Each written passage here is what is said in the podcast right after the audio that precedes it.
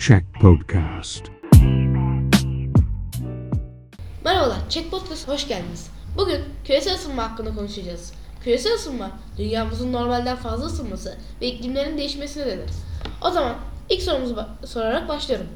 Küresel ısınmanın nedenleri nelerdir? Sera gazlarının atmosferdeki varlığın dünyanın yaklaşık 32 derece ısınmasına neden olduğu biliniyor.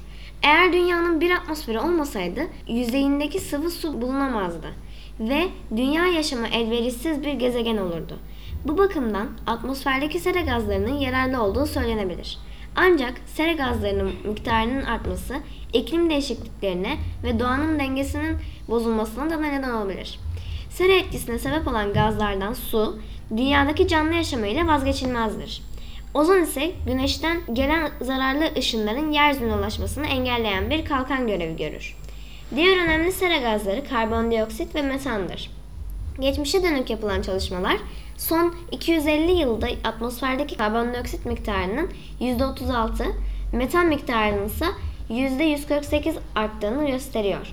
Küresel ısınmaya yol açan etkenin atmosferdeki karbondioksit ve metan miktarlarının yaşanan bu artış olduğu düşünülüyor. Atmosferdeki karbondioksit miktarının artışının çoğu insan faaliyetlerinden kaynaklanıyor.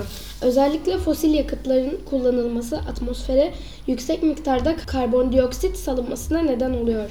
Bunun yanı sıra çimento üretimi de bu artışın önemli sebeplerinden. Atmosferdeki sera gazlarının miktarındaki artışı engellemek için başvurulabilecek iki temel yöntem. İnsan faaliyetleri sonucunu atmosfere salınan, salınan sera gazlarının miktarını azaltmak ve atmosferdeki sera gazlarının kullanılan biyolojik süreçlerin etkinliğini arttırmaktadır. Örneğin daha az fosil yakıt kullanılarak ya da fotosentez sırasında karbondioksit kullanan bitkilerin sayısını arttırarak atmosferdeki sera gazlarının miktarının daha fazla artmasına önüne geçebilir. Küresel ısınmanın sonuçları nelerdir? Küresel ısınmanın bir sonucu olan iklim değişiklikleri bilimsel bir tür atmosferik yahut astronomik olaylardır. İnsan faaliyetleri sonucunda ortaya çıkan karbondioksit, metan, butan gibi sera gazlarının atmosferde sıkışmasıyla meydana gelmektedir. Deniz seviyesinin yükselmesi, Grön, Grönland, Antarktika, Kuzey Kutup ve dağ buzullarının erimesi iklimsel değişmelerden ötürü yaşanmaktadır. Dünyanın en büyük su kütlelerinden biri olan okyanusta yüzey sularının sıcaklığındaki büyük ısınma ve bu durumun yol açtığı atmosferik olayları genel adı olarak kullanılan El Nino ile birlikte Afrika, Güney Afrika, Orta Amerika, Asya, Karayipler ve Pasifik'teki insanlar ciddi bir kuraklık ve sel bas- baskınlıklarıyla karşı karşıya kalmıştır.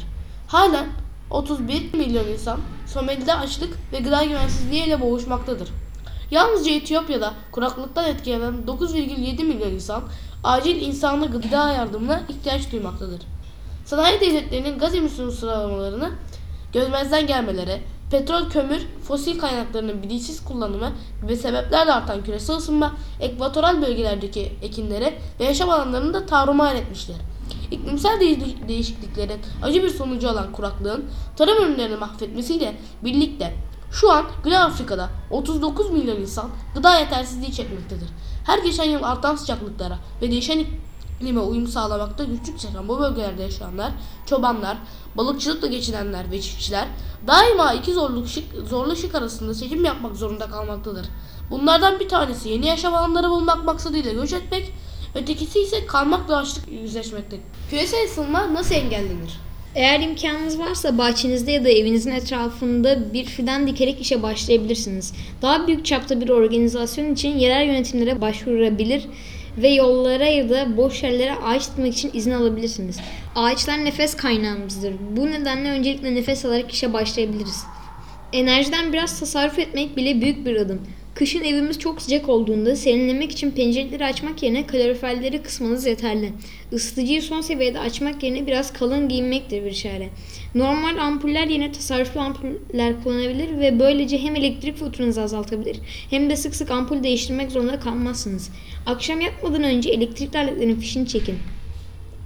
Hem yayılan radyasyonu ön- önlemiş olursunuz hem de tasarruf sağlarsınız. Kullanmadığınız şarj aletlerini fişte bırakmayın mesela. Böylece şarj aletinin fazla ısınmasından dolayı olası bir patlama tehlikesini de önlemiş olursunuz.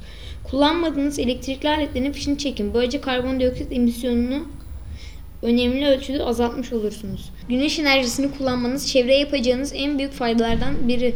Mümkün olduğunda güneş enerjisini kullanın ve böylece doğanın da dengesini koruyun. Güneş enerjisiyle evinizi ısıtabilir ve elektrik enerjisi üretimi gerçekleştirebilirsiniz. Geri dönüşüme gereken önemi vererek de çevreye katkı sağlarsınız. Sürekli tükettiğimiz bir dünyada yaşıyoruz. Bu nedenle sık sık elektronik cihazlar, plastikleri, torbaları ya da benzeri şeyleri tüketebiliyoruz. Geri dönüşüme verdiğimiz her ürün bize nefes olarak geri gelecektir. Daha sağlıklı bir dünya için mutlaka geri dönüşüm bilincini yayalım.